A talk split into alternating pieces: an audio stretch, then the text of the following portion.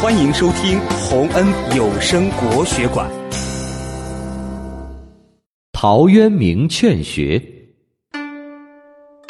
陶渊明是东晋时期的一位大诗人，在为官十三年后，他辞去官职，过起了自由自在的田园生活。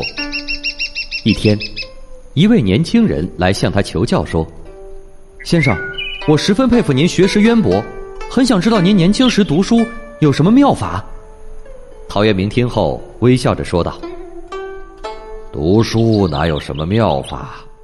知识都是靠勤奋苦读、日积月累得来的。”陶渊明见这个年轻人并不懂他的意思，便拉起年轻人的手，来到一片稻田旁，指着一根矮小的禾苗说：“你看，这根禾苗是不是正在长高呀？”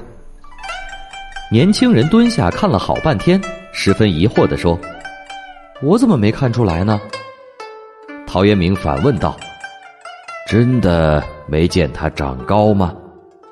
那春天种下去的小禾苗是怎么变成这么高的呢？”陶渊明见年轻人还是不明白，便继续说：“其实，禾苗每时每刻都在生长。”只是我们肉眼看不到，读书学习也是一样的道理。知识是一点一滴积累的，有时候连自己也觉察不到，但只要持之以恒，就会积少成多。